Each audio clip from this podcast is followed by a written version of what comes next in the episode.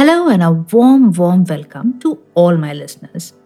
I hope you're healthy, safe, and back to what millennials call regular programming. yeah, apparently that's the term they use when they mean normal routine. Speaking of normal, today I'd like to talk to you about one of those perfectly normal things in life that are arguments. I'm not kidding. If you think you're getting more than your share of arguments in life, just knock on your neighbor's door and ask. Arguments are a part and parcel of life, and they cannot be avoided. However, it is also true that repeated arguments can corrode into our happiness and reduce the quality of our relationships. They can fill our mind with rage and regret. But although they are inevitable, following a few simple rules can help in reducing the aftermath of these arguments.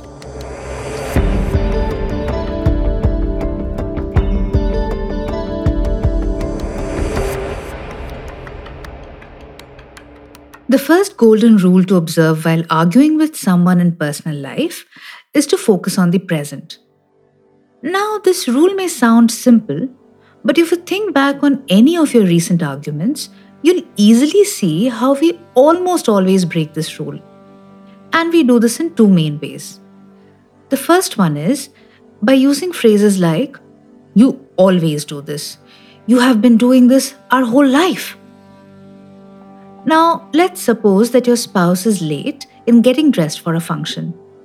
And you respond by saying, You're always late. Now, this is one of the worst things that one could say. It shows your utter disregard for the umpteen number of times your spouse has been on time and has successfully multitasked. Your words will make them feel disrespected, resentful, and very hurt. Instead, using a phrase like, How come you're late today?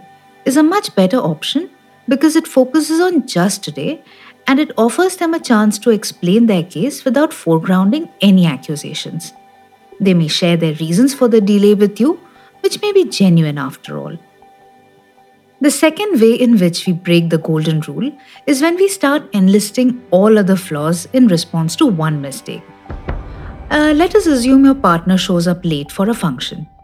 You respond by enumerating how they do not help out at home, how annoying their friends and relatives are, and how they are lousy and sloppy around the house. There is probably no worse way to deal with a matter like this. By unleashing a lifetime of emotional load on them, you have pushed them on the defensive and made them feel anger rather than remorse. Again, a present focusing phrase like, How come you're late today? is a better option. In personal arguments, not focusing on the present will do much more harm than good. When arguing with someone in professional dealings, the golden rule is to focus on the outcome and not the person.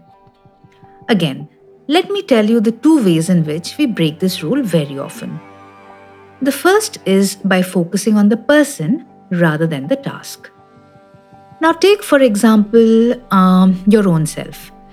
Imagine a scenario where your colleague was late in filing the reports and you had to move heaven and earth to solve the matter. Now, the anguish you feel may be genuine, but it is yours alone and you have to deal with it.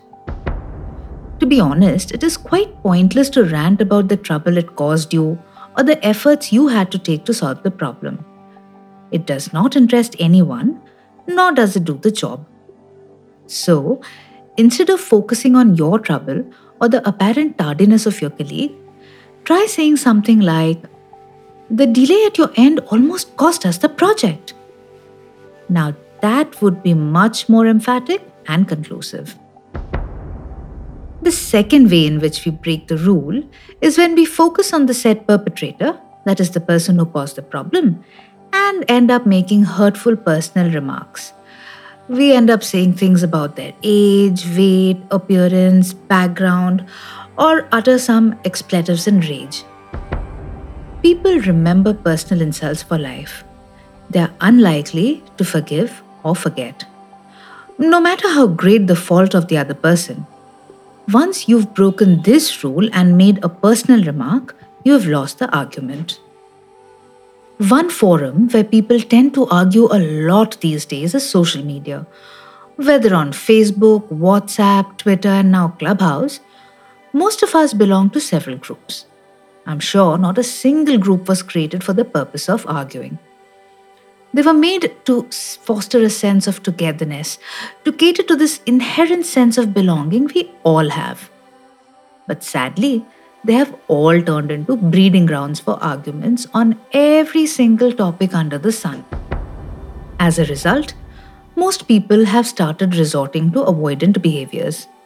They remain stoically silent and clear chats without reading and are active only for birthday greetings.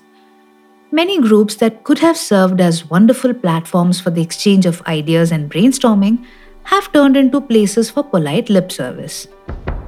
Others have resorted to extremely strict rules and regulations of what can and cannot be shared on the groups, which makes one feel stifled. So, what is the way out? Here, too, my dear listeners, following a few cardinal rules can help. Our virtual lives are not too different from our real lives anymore. So, first and foremost, remember that it is not imperative to give your opinion on every post you see. You can offer your opinion if someone asks for it, or if it is of your area of interest and knowledge. The rest you can read and let pass through your mind without giving it much thought. Take a simple example. When you walk on the road, you see a lot of people, many of whom are dressed in the kind of clothes that you may dislike. Do you stop and tell them to change their way of dressing? No, right? Because that would be absolutely bizarre. Similarly, when you go to a restaurant, you see people at other tables ordering dishes that you would probably never consider eating. But by no means would you offer them the food you ordered or try to convince them that your choice of menu was tastier. Same rationale applies to people's posts on social media. I'm sure you agree that everyone is entitled to a point of view. And if they happen to express it, and even if you don't like it, you don't have to respond. Do not give it your precious mind space. In fact, I say go and refer back to the first episode of this podcast, Happiness Begins With You, to learn a little more on how you can do this. To remember is that when you choose to get into an argument, Please focus only on the specific point of the case and do not include irrelevant peripherals from the past or the present. Back up your argument with some facts if you're certain that they are facts and not merely your opinions. It is crucial to remember that in almost 10 out of 10 cases, people do not change their political, religious, or social opinions. The rationality of your argument is not truly significant. In fact, the more you argue, the more likely people are to stick to their own beliefs rather than question them. So, a good rule to follow on social media platforms is that you could respond to a particular argument with three posts and not more.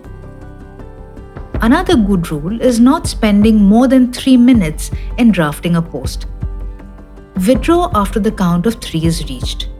If you feel that this will be regarded as a loss of face, openly declare that although you do have some counter arguments, your policy is no more than three posts on a debatable topic. The third recommendation is to never think that any post or status update is directly and specifically aimed at you. Some people tend to believe that certain posts are sent to deliberately hurt, insult, or provoke them. This is tantamount to simply making assumptions without evidence. This creates a sense of paranoia and bitterness to which you may respond with hostility, and honestly, it may be completely uncalled for. Most likely, these are messages that were thoughtlessly forwarded or posted just to appear philosophical or cool by some people. So, develop a habit to question the evidence behind all your assumptions and you will find that mostly they lack substance.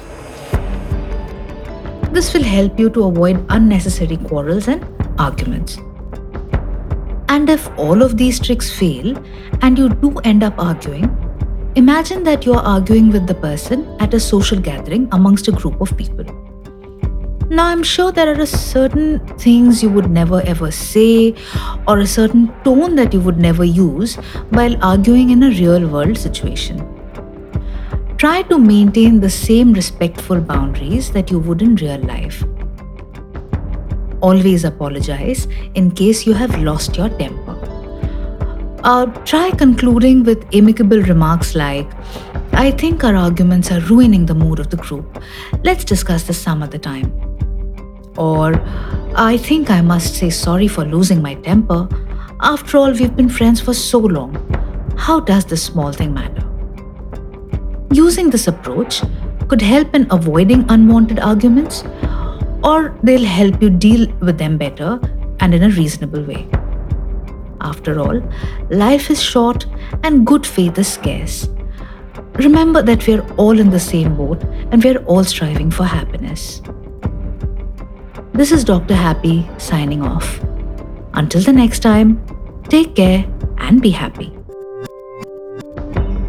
If you would like to share any feedback about the podcast or have questions that you would like me, that is Dr. Happy to address, do write in on the email address drhappy2021 at gmail.com.